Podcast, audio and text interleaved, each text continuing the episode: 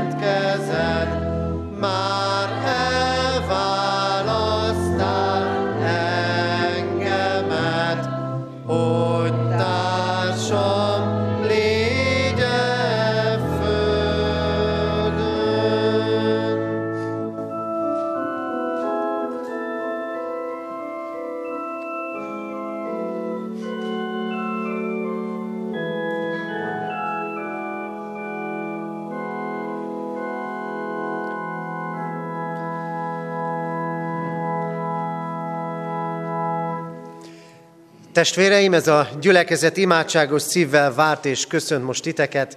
Áldjuk Istent, hogy arra indított titeket, hogy elhozzátok gyermeketeket és kérjétek, hogy a keresztség által ő is befogadtassék a keresztény anya Szent Egyházba. Hisszük, Isten akarata az, hogy ez a gyermek is Jézus Krisztus követője legyen. Fratelli miei, questa chiesa vi sta aspettando con cuore devoto. Benedice Dio che vi ha spinto a portare il vostro figlio e chiedete che attraverso il battesimo sia ascolto nella Chiesa Madre Cristiana. Crediamo che sia volontà di Dio e che questo bambino sia un seguace di Gesù Cristo. A feltámadott Krisztus mielőtt átment mennyei dicsőségébe, e szavakkal hatalmazta fel tanítványait a keresztség sákramentumának kiszolgáltatására. Nékem adatot minden hatalom menjen és földön. Elmenvén azért tegyetek tanítványokká minden népet, megkeresztelve őket az atyának, a fiúnak és a szentléleknek nevébe, tanítva őket, hogy megtartsák mindazt, amit én parancsoltam néktek, és íme én veletek vagyok minden napon a világ végezetéig. Gesù si avvicinò e disse loro, Ogni autorità mi è stata data in cielo e sulla terra. Perciò Andate e fate discepoli di persone di tutte le nazioni, battezzandole nel nome del Padre e del Figlio e dello Spirito Santo, insegnando loro ad osservare tutte le cose che vi, eh, che vi ho comandato. Ed ecco, io sono con voi tutti i giorni fino alla conclusione del mondo. Isten igéjét olvasom most Ézsaiás proféta könyve 43. részének első két verséből. De most így szól az Úr, a te teremtőd, Jákoba, te formálód Izrael, ne félj, mert megváltottalak, neveden szólítottalak, enyém vagy. Ha vízen kelsz át, én veled vagyok, és ha folyókon, azok nem sodornak el. Ha tűzben jársz, nem perzselődsz meg, és a láng nem éget meg téged. Isaia 43 Ora così dice il Signore che ti ha creato, o Giacobbe, che ti ha plasmato, o Israele. Non tremere per, perché io ti ho riscattato, ti ho chiamato per nome, tu mi appartieni. Se dovrai attraversare l'acqua, sarò con te. I fiumi non ti sommergeranno. Se dovrai passare in mezzo fuoco, al fuoco, non ti scotterai. La fiamma non ti potrà bruciare. A gyülekezet foglaljon helyet.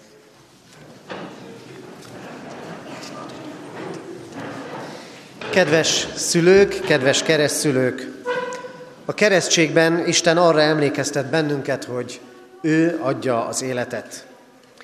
A keresztségben az is kifejeződik, hogy mi mindannyian, így a ti gyermekeitek, így most keresztendendő kisfiatok, gyermek, eh, Benedek is bele tartozik az Isten szövetségébe. Isten azt kéri tőletek szülőktől, a keresztszülőktől és az egész családtól, hogy ezt a gyermeket, gyermeket is úgy neveljétek, ahogyan az tetszik az Istennek. Mennyei atyánk ismer minket, és tudja, hogy ez nem könnyű feladat, csak nem lehetetlen. Ezért megígéri, hogy mindannyiótokkal ott lesz életetek minden napján, hogy a segítségetekre legyen. Azt ígéri, hogy megóv benneteket, ezért nem kell félnetek. Jézus Krisztus a mi Úrunk. Bízzatok benne, kövessétek őt, és vezessétek gyermeketeket Isten útjára, elmondva neki, hogy Jézus az örök élet lehetőségét készítette el számára. Nel battesimo Dio ci ricorda che dà la vita. Il battesimo esprime che tutti noi, comprese le vostre bambino, apparteniamo all'alleanza di Dio. Dio chiede ai genitori, ai padrini e a tutta la famiglia di crescere benedetto come, come Dio vuole. Il nostro Padre Celeste ci conosce e sa che questo non è un compito facile, quasi impossibile. Pertanto Egli promette di essere con tutti voi lì ogni giorno della vostra vita per aiutarvi. Promette di proteggerti, quindi non devi avere paura. Gesù Cristo è nostro Signore. Fidati di Lui per seguirlo e guidare il tuo figlio sulla via di Dio dicendogli che Gesù ha preparato per lui la possibilità della vita eterna. A gyermek élete Isten ajándéka neki és nektek. Isten nem azt ígéri, hogy az életékben nem lesznek nehézségek, küzdelmek, fájdalmak, nehéz idők. Azt mondja, hogy lehetnek veszélyek és kihívások. De azt ígéri, hogy ezekben az ő áldó karjai fogják védeni őt. A földi gondviselésen túl pedig az örök életet készíti neki fia Jézus Krisztus által. Kövessétek Istent, és így legyetek példává Benedek számára, hogy lát, rátalálhasson az Isten útjára. A Benedek név azt jelenti áldott. Adja Isten, hogy így legyen élete valóban Istentől megáldott élet. Amen. La vita di Benedek è un dono di Dio per lui e per voi. Dio non promette che non ci saranno dolori né momenti difficili nella sua vita. Dice che possono esserci pericoli, sfide, ma Egli promette che in queste sue braccia benedicenti lo proteggeranno e al di, là della provvidenza eterna, la vita eterna gli è preparato da suo Figlio Gesù Cristo. Segui Dio e sii un esempio per il vostro Figlio per trovare la via di Dio. Amen. Isten üzenetére válaszul most valljuk meg együtt, valljátok meg hiteteket a gyülekezettel együtt, elmondva az apostoli hitvallást.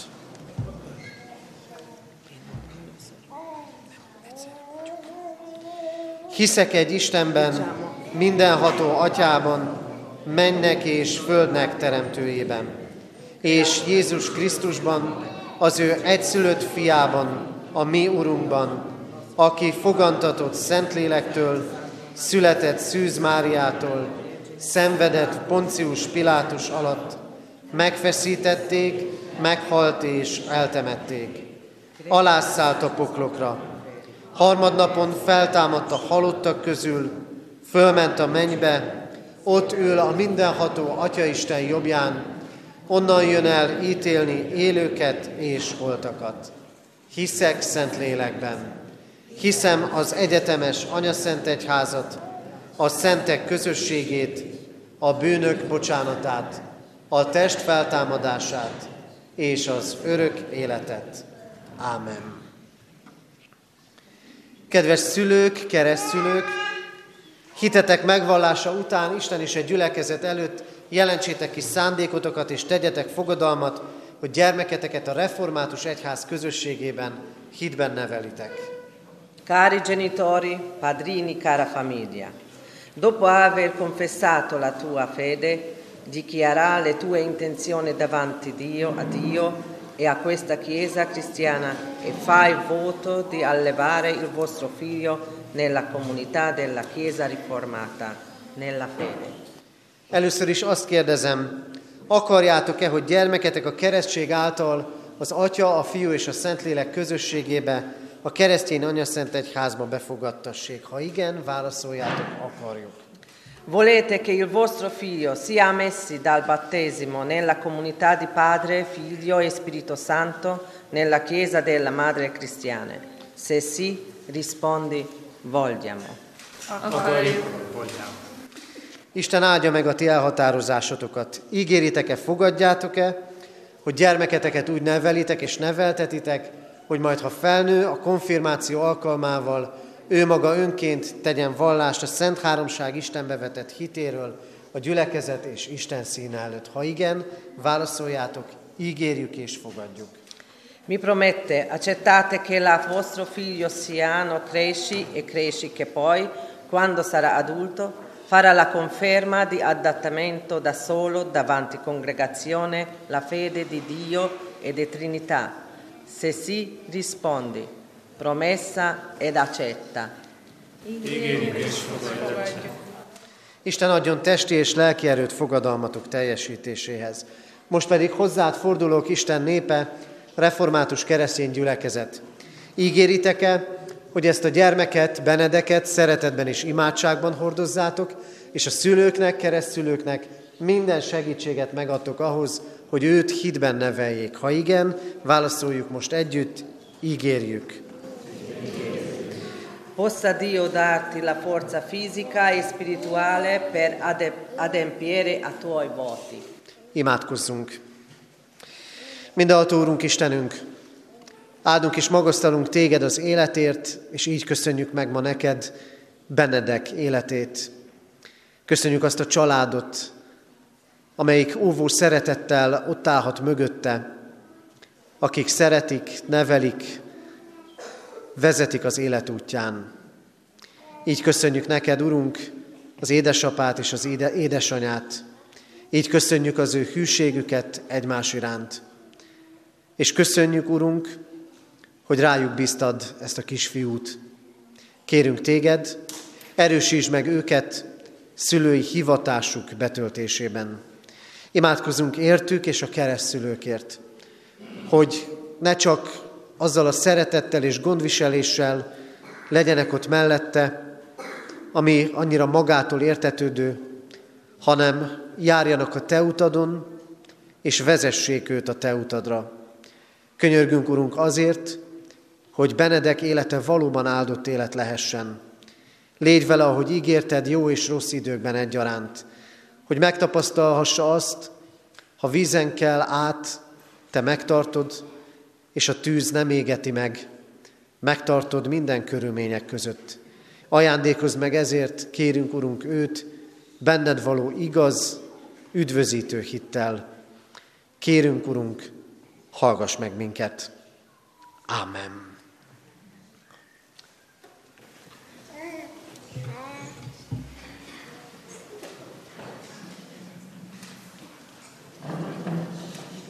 Benedek, keresztellek téged, az Atyának, Fiúnak, Szentléleknek nevében. Ámen.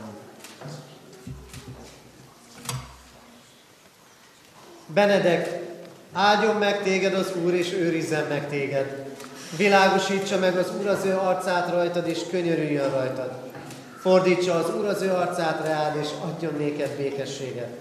Áldjon meg testben, lélekben való növekedéssel, Isten dicsőségére, szüleidnek örömére, egyházunknak és nemzetünknek javára. Amen. Ti benedica il Signore e ti proteggia. Il Signore faccia brillare il suo volto su di te e ti sia pro, pro, propizio. Il Signore rivolga su di te il suo volto e ti conceda pace. Most pedig az édesanyja imádkozik a gyermekért. Hálát adok néked, jóságos édesatyám a mennyekben, hogy kegyelmesen mellettem voltál gyermekem születésénél. Hálát adok, hogy jóságosan megtartottál és megsegítettél engem, és most egészséges gyermekemet engeded ölelnem. Minden jóságodért legyen áldott a te szent neved. Alázatosan kérlek azonban, mindenható Szent Isten, légy, maradj velem ezután is. Engedd, hogy gyermekemet felnevelessem, erőt és józanságot, hogy őt ne csak magamnak, hanem neked is megtartassam, és szent akaratot követésére szoktassam. Mennyei atyám, te gyermekemet szívem örömévé, hitves társam, és minden szerettem boldogítójává. Engem pedig támogass anyai hivatásom betöltésében, hogy enyéimmel együtt mindenkor áthassam atyai kegyelmedet, szent fiad, az Úr Jézus Krisztus által. Ámen. Foglaljunk helyet testvérek, és folytassuk Isten tiszteletünket. Énekeljük az új énekeskönyv 823. dicséretének első, második és harmadik verseit. Ez a régi énekeskönyv 299-es számú éneke. 823. dicséretünk így kezdődik. Jézus hív, bár zúg, morajlik, életünk vad tengere. Most az ének alatt hívjuk és várjuk a gyermekeket a gyermekisten tisztelet közösségében. Négy éves kortól fölfelé várjuk a gyermekeket a szomszédos gyülekezeti teremben gyermekisten tiszteletem.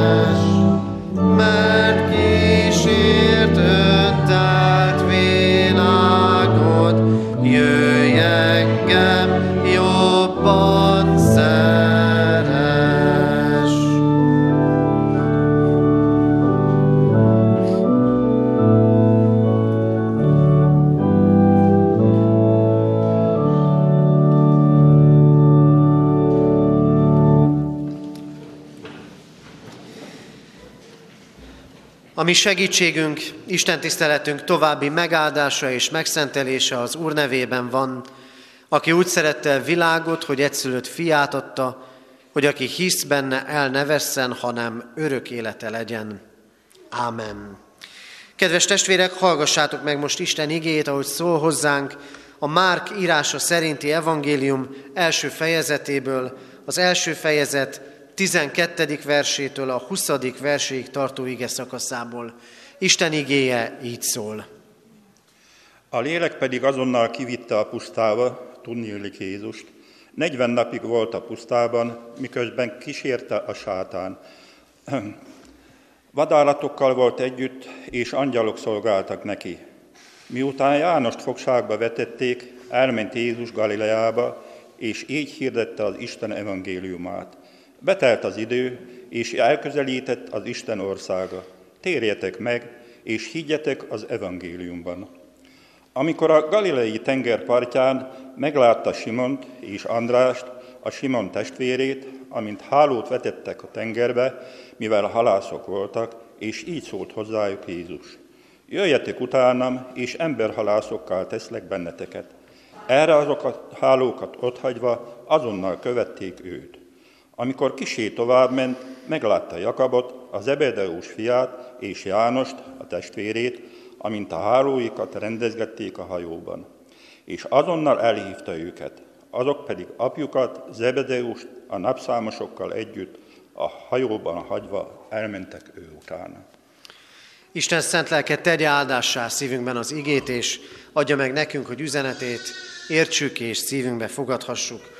Hallgassuk meg a Heidelbergi KT-nak, hitvallási iratunknak mai napra rendelt szakaszából a 99. kérdést és az arra adott választ.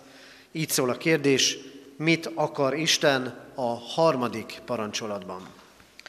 Azt, hogy Isten nevét ne csak átkozódással vagy hamis esküvel, de még szükségtelen esküdözéssel se kármoljuk, se így vele vissza ne éljünk, de még hallgatással vagy elnézéssel se váljunk részesekké ilyen rettenetes bűnökben. Egy szóval, Isten szent nevét mindig csak félelemmel és mély tisztelettel említsük a végre, hogy őróla igazán vallást tegyünk, őt segítsük, segítségül hívjuk, és minden szavunk és cselekedetünk az ő dicsőítésére szolgáljon. Imádkozzunk! Urunk Istenünk, köszönjük neked, hogy a mostani keresztelő is arra emlékeztet bennünket, hogy hosszabb ideje, hosszabb, rövidebb ideje, de mi magunk is, gyermekeink is, unokáink is bele tartoznak a te szövetségedbe. Urunk, te tudod, hogy mennyire vagyunk a te közeledben, tudod hitünket és hitetlenségünket, tudod útkeresésünket, tudod kérdéseinket, vágyainkat. Tudod, Urunk, azt, mit hordozunk, milyen örömöket és milyen terheket. De köszönjük neked, Urunk, hogy ma azért lehetünk itt együtt, mert valamilyen úton, módon hívtál bennünket. Jött ez a hívás belső hangként, jött ez szokás formájában, jött egy keresztelőre való meghívás képében. Te tudod, Urad, Urunk, azt, hogy mennyiféleképpen érkezett hozzánk a Te hívásod. Urunk, minden egyes Isten tiszteleten, minden egyes énekelt vagy mondott imádságban, minden egyes minket megszólító igében lehetőséget kapunk tőled arra, hogy felnyíljon a szemünk mindarra, amit te önmagadban elkészítettél a számunkra.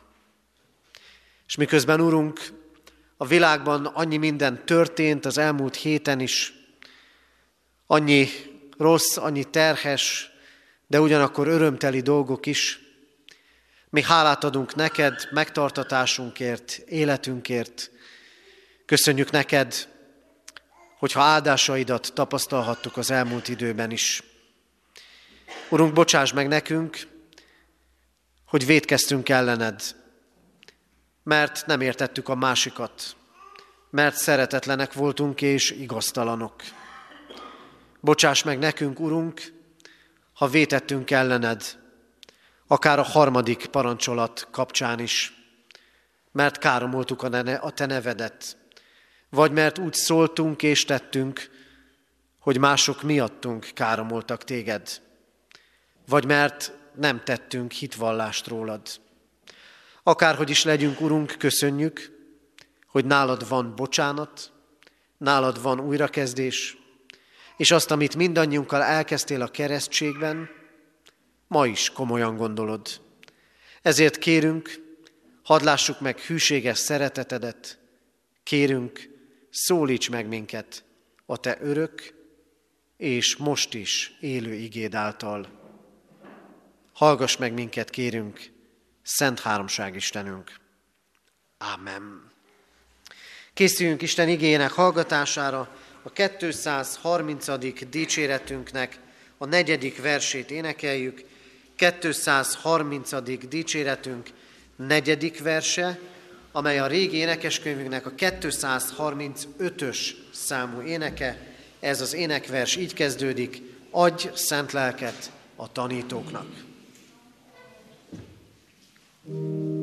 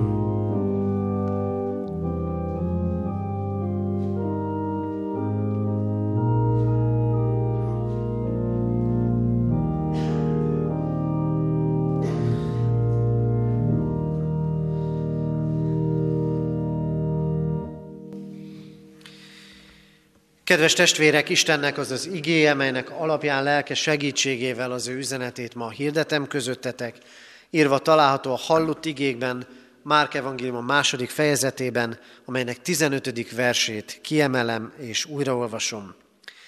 Jézus mondja, beteljesedett az idő, és elközelített az Isten országa.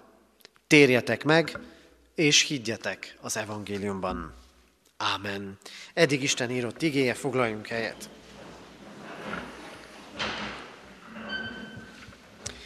Kedves testvérek, ahogyan azt a múlt vasárnapi igehirdetés kezdetén elmondtam, a következő hónapokban Márk evangéliumát fogjuk hallani hétről hétre, vasárnapról vasárnapra. Erről fognak szólni az igehirdetések. Az evangélium kezdete, Márk evangéliumának a kezdete elmondtam múlt héten is, hogy nem Jézus születésének történetével kezdődik, hanem azzal, hogy keresztelő János, aki bizonyos tekintetben Jézus Krisztus útkészítőjének útkészítőjeként áll előttünk, keresztelő János előáll és elkezdi hirdetni, hogy eljött az Isten országa, de nem ő az, aki elhozza, hanem majd aki utána fog jönni, majd pedig megkereszteli Krisztust. És aztán Krisztus úgy látszik előttünk, ezekben a mai igékben, ahogy hallottátok is, először a pusztában van, ahol kísértés szenved, és aztán előáll, hirdeti, hogy eljött az Isten országa, és rögtön megszólítja az első tanítványokat, hogy legyenek a követői. De ez a szolgálat, az, hogy elkezd igét hirdetni és elkezd tanítványokat gyűjteni, ez már idézőjelesen csak a látványos része a dolognak. Ezelőtt azonban még történik valami. Ami korábban történik az az, hogy Jézus 40 napra félre vonul a pusztába, ahol kísértés, szenvedés, angyalok szolgálnak neki. A szolgálat itt kezdődik. Nem ott, amikor kiáll az emberek elé, és elkezdi mondani, hogy itt van az Isten országa. A szolgálat ott kezdődik, hogy kivonul a pusztába. De nem kell ezen meglepődnünk, hiszen azért tapasztalt emberek lévén tudjuk jól, hogy a munka az nem a munkaidő kezdetén kezdődik sokszor. Kis túlzással elkezdődött már akkor, amikor kiképződtünk arra a feladatra, amit el kell látnunk. Az orvos munkája nem ott kezdődik, hogy bemegy a műtőbe, hanem előtte még sok minden más is történik. A tanár munkája nem ott kezdődik, hogy becsöngetnek, hanem jó esetben fölkészül az órára. De lehetne még hosszasan sorolni mindannyiunk munkájából azt, hogy, hogy is, hol is kezdődik az egész, hol is kezdődik a mi munkánk. Jézus Krisztus szolgálata nem azzal kezdődik, hogy ő előáll és rögtön igét hirdet és csodát tesz, hanem azzal kezdődik, hogy egyrészt beáll a sorba, megkeresztelkedik, közösséget vállal a bűnös emberrel, és utána pedig félre vonul a, félre vonul a pusztába, hogy lelkileg készüljön a szolgálatra. Azt csak halkan kérdezem meg, vagy inkább mondom, milyen jó lenne, ha a munkánk közepette, minden napunk elején lenne néhány perc, amikor lélekben megérkezünk, és a munkánkat is valamiféle Isten előtti elcsendesedéssel kezdjük meg. De Krisztus küldet, küldetésében álló emberek is, mindannyian, a tanítványok később, először félrevonulnak, csendbe vannak, csak az Istennel. Magyarán élik, mert Krisztus ezt a példát adja eléjük, imádkozzál és dolgozzál. Egyrészt ebben a sorrendben, hogy előbb imádság után a munka, másrészt imádság is, nem csak munka. Néha úgy érzem, hogy nekünk csak a munka maradt. Akik itt vagyunk, azt gondolom, nagyon sokan tapasztaljuk azt, hogy munka, munka, munka. Feladat, feladat, feladat. A dolgozzá maradt, imádság nélkül. Talán ezért vált sok tekintetben teherré számunkra a munka, és örlődünk fel benne.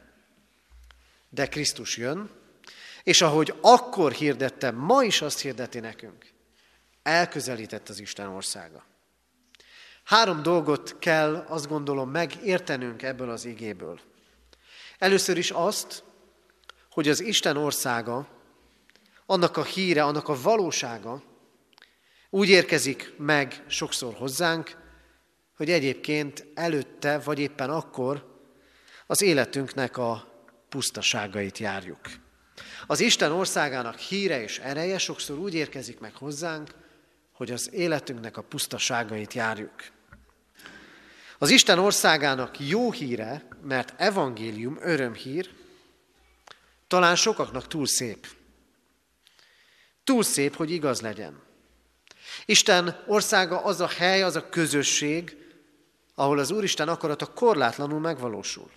Ahol az élet örökké tart, de hát a mi életünk meg végtelenül földhöz ragadt. Nekünk ez nagyon távoli. Mi úgy gondolkozunk, hogy először szeretnénk biztosítani a, a földi életünknek a, a kereteit, a biztonságát, és hogyha ez megtörtént, akkor majd kinyílunk arra, hogy időnk legyen az Isten országára. Soha nem fog így eljönni az időnk, hogy az Isten országával foglalkozzunk.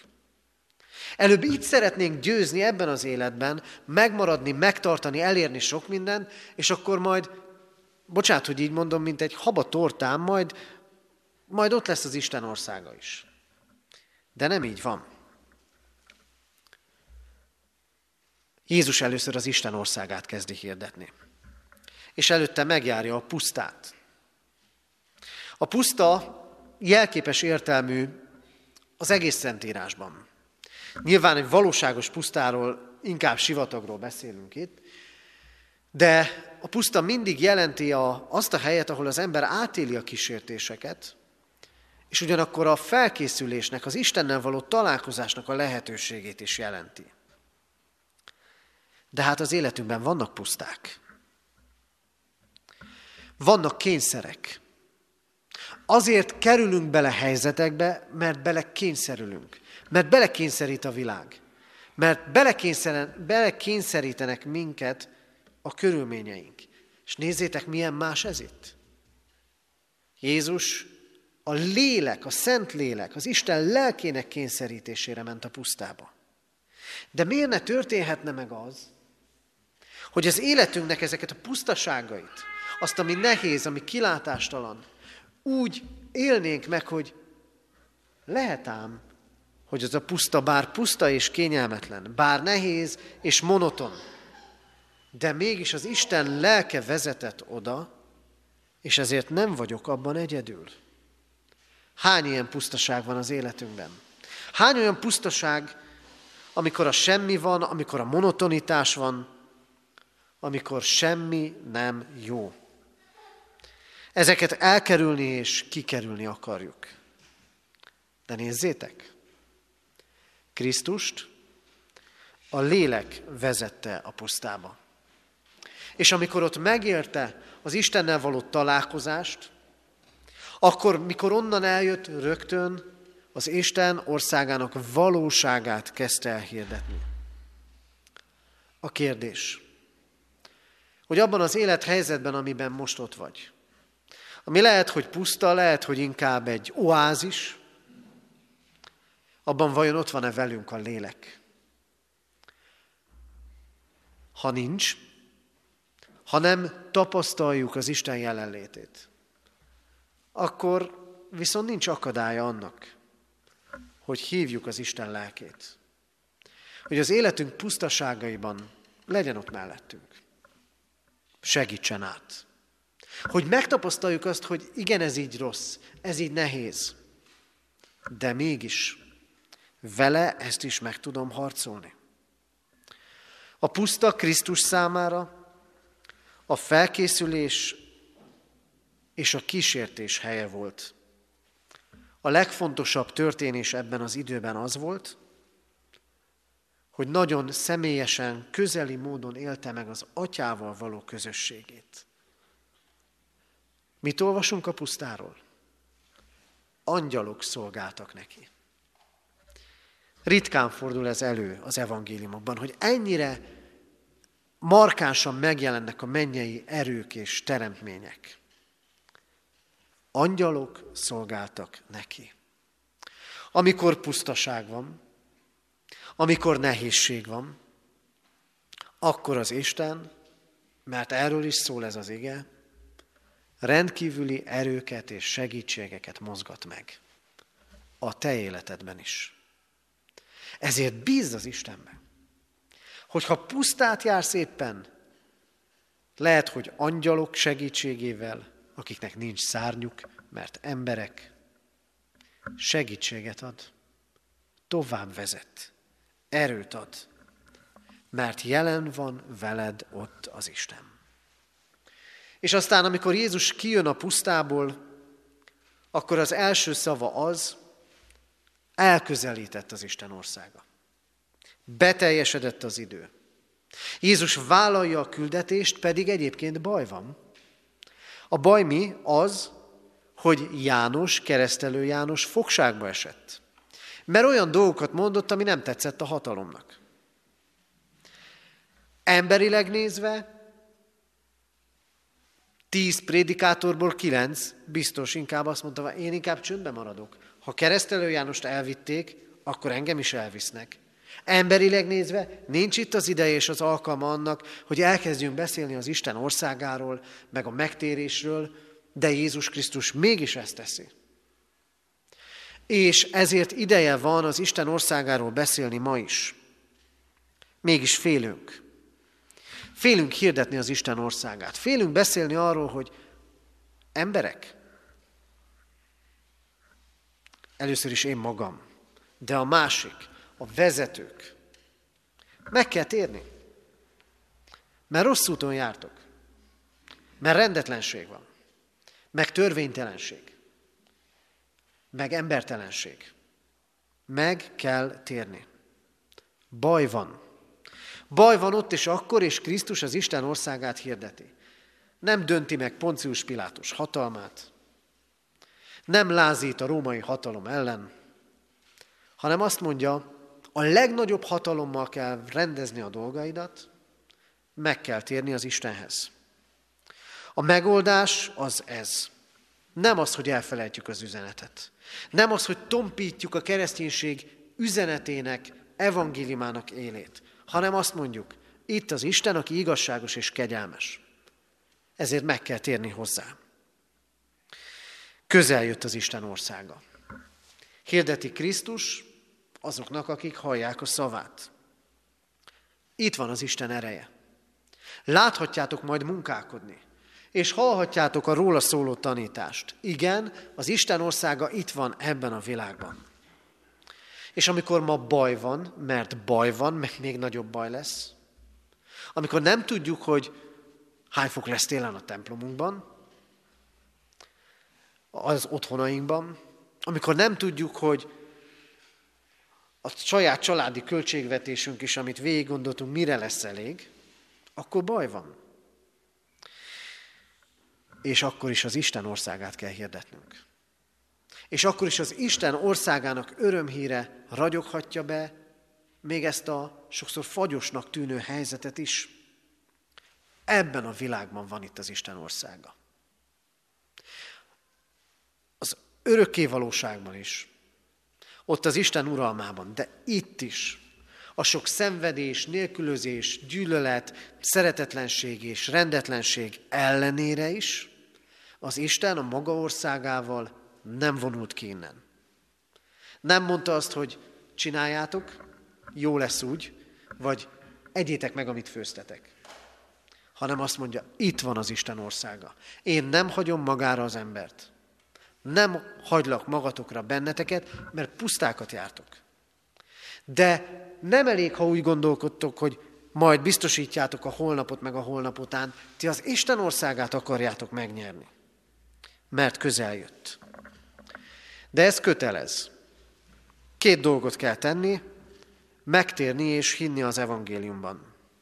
Nem új ez az üzenet, hogy megtérni és hinni az evangéliumban. Meg kell térni. A megtérés azt jelenti, hogy visszafordulok az Istenhez. Akik már voltak közel az Istenhez, aztán eltávolodtak tőle. Vissza kell fordulni. Ezt jelenti a megtérés. És azt jelenti a megtérés, hogy hagyni kell, hogy az Isten bennünk átfordítson sok mindent, váltókat állítson. Ehhez le kell nekünk is lassulni, meg ki kell szállni egy kicsit a mindennapokból. Talán arra néhány perces csöndre, amit megtarthatnánk reggelenként is, meg a munkánk előtt is. Hogy hagyjuk, hogy az Isten váltót állítson, de ehhez meg kell állni. Senki nem fog megállítani bennünket. A világ rohan, meg a dolgaink is. Nekünk kell megállni. Múlt héten már hoztam egy vasutas hasonlatot, most is hozok, amikor a Tiszakécskei kisvasúttal mentünk, és váltót kellett állítani, nem volt külön masinista erre. Kis vonat megállt, emberke leszállt, odament, átállította a váltót, visszaszállt a vonatra, és ment tovább. Na, ezek a váltóállítások hiányoznak az életünkben.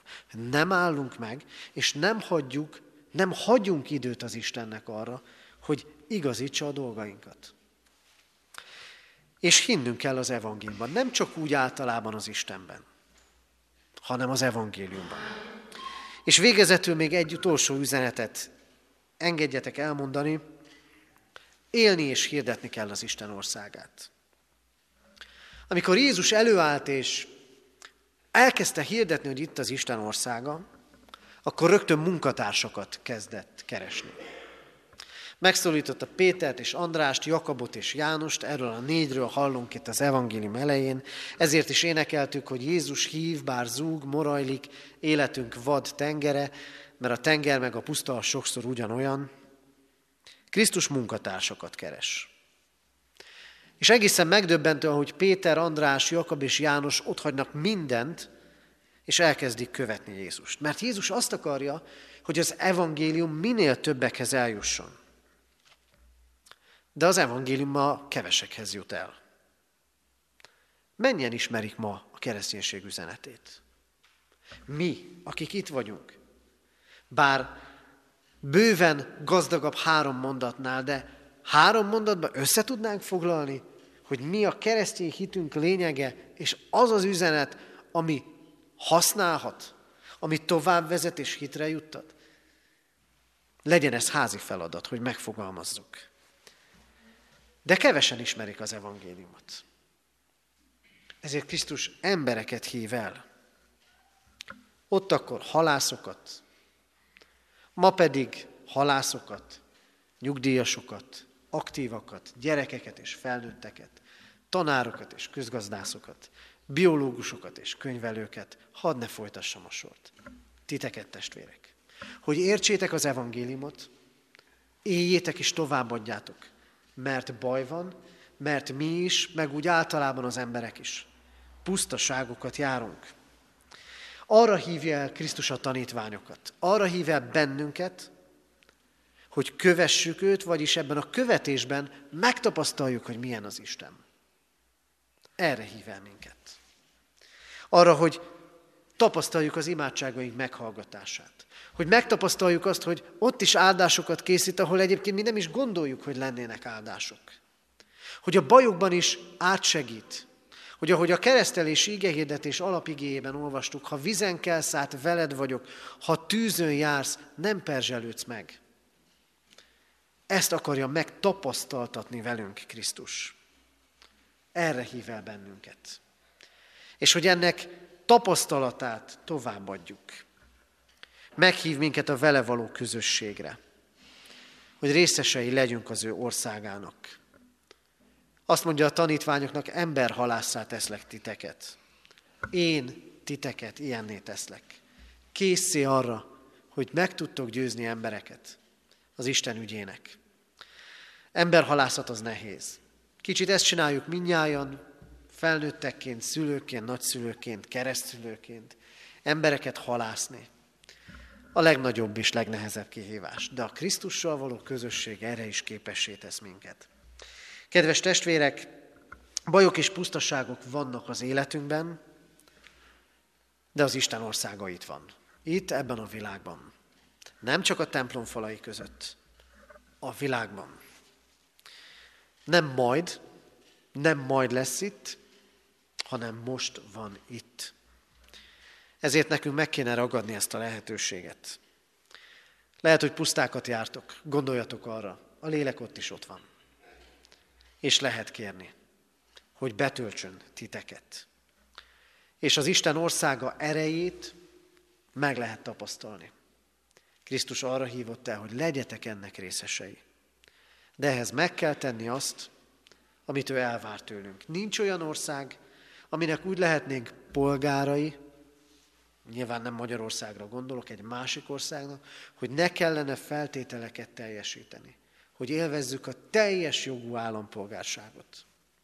Az Isten országa állampolgárává válás alapfeltétele, hogy megtérjünk és higgyünk az evangéliumban. Legyen így, hogy a pusztaságaink oázisokká válhassanak. Ámen. Kedves testvérek, Isten üzenetére válaszul énekeljük a 720. dicséretünket. A 720. dicséretünk a régi énekeskönyv 445-ös számú éneke. Ez az énekünk, az első versét énekeljük, így kezdődik, szólsz hozzám Istenem, s én választ adni készen, már-már megindulok, hogy rád bízzam magam. thank you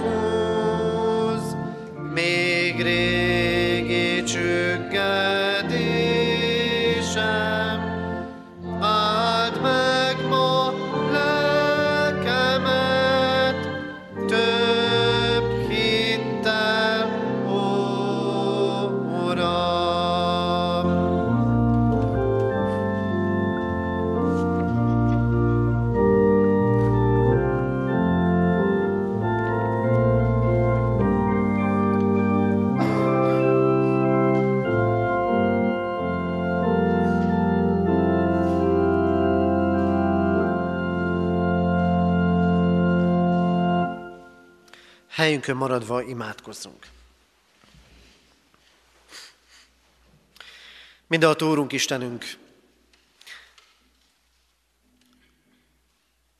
látod azt, hogy mennyi pusztaság van ebben a világban, mennyi örömtelenség, mennyi sivárság, mennyi monotonitás, mennyi kedvetlenség. Látod, Urunk, azt is, hogy mi most éppen ilyen időszakot járunk-e, vagy inkább könnyebb időkben járunk. Látod, Urunk, azt, hogy vannak bajok. Velünk is, közöttünk is, a világban is. Látod, hogy nagyon sok időt, energiát felemészt az, hogy ezeket kezeljük, hogy egyáltalán a mindennapok működni tudjanak. Urunk, köszönjük ezért neked ígédet. Köszönjük, hogy azt ígéred nekünk, hogy még a nehéz időkben is lehet lélek által megtelnünk. És akkor különösen meg lehet tapasztalnunk a te gondviselésedet. Köszönjük neked, Urunk, hogy a te országod itt van közöttünk, itt van ebben a világban. Hogy nem hagytál egészen magunkra, jól lehet, mi sokszor nagyon sok mindent megtettünk, hogy távozz az életünkből, és távozz ebből a világból. De köszönjük, hogy a te megváltó hűséged pontosan arról beszél, hogy itt vagy velünk, hogy kivezes bennünket, és hogy meghívsz a te országodba, hogy legyünk annak részesei. Adorunk, hogy így térhessünk meg hozzád, hogy így tudjunk hinni az evangéliumodban, hogy így kövessünk téged, és ebben a követésben megtapasztaljuk erődet, hatalmadat, áldásaidat. Urunk, imádkozunk hozzád nem csak önmagunkért, de mindazokért, akik fontosak a számunkra, a szeretteinkért, a családunkért, a munkatársainkért. Könyörgünk a betegeinkért, különösen is egy testvérünkért, aki kórházi kezelésre készül, Kérünk, gyógyítsd őt. Imádkozunk, Urunk, a gyászolókért. Légy az ő oltalmuk, erősségük és vigasztalójuk. Könyörgünk hozzád, Urunk, a világért, a világ vezetőiért. Sok kiélezett helyzetben adj nekik bölcsességet, és vezesd őket a megtérés útjára. Imádkozunk hozzád, Urunk, a békéért, a háború végéért, és a magunk háborúságaiban is azért, hogy tudjunk békét teremteni, megbékélni, és szeretetet vinni kapcsolatainkba. És kérünk, Urunk, hallgass meg most, amit csendben elmondott személyes imádságunkat. Amen.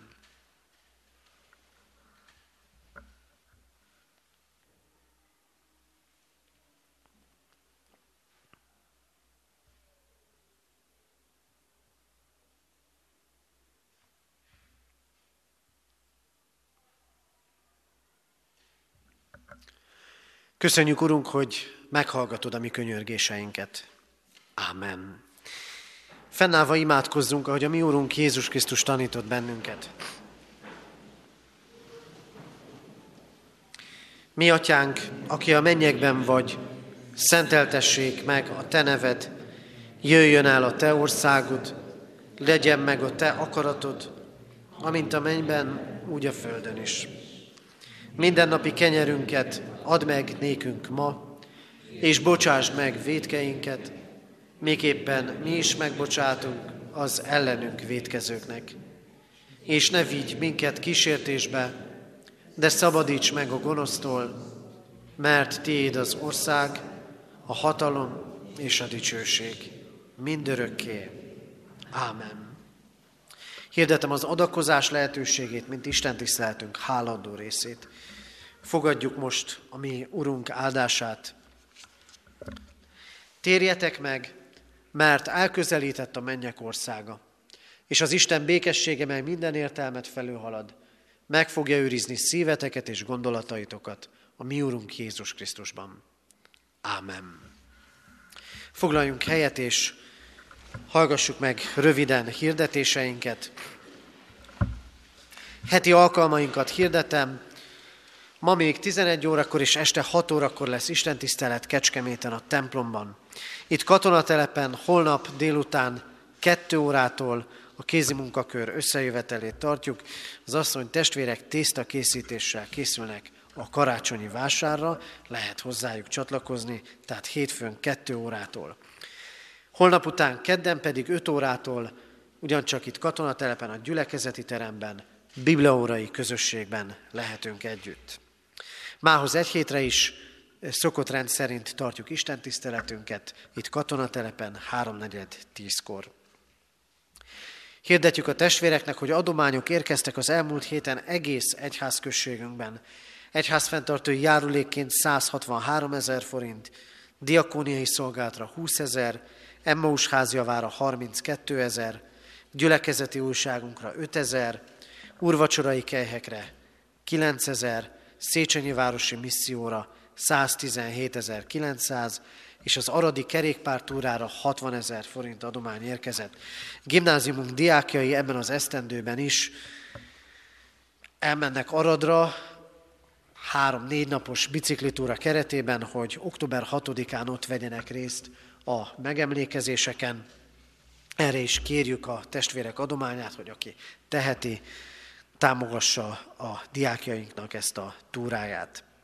Hirdetjük a testvéreknek, hogy a Kecskeméti Református Gimnázium felvételi előkészítőt indít magyarból és matematikából, és nyílt napokat hirdet.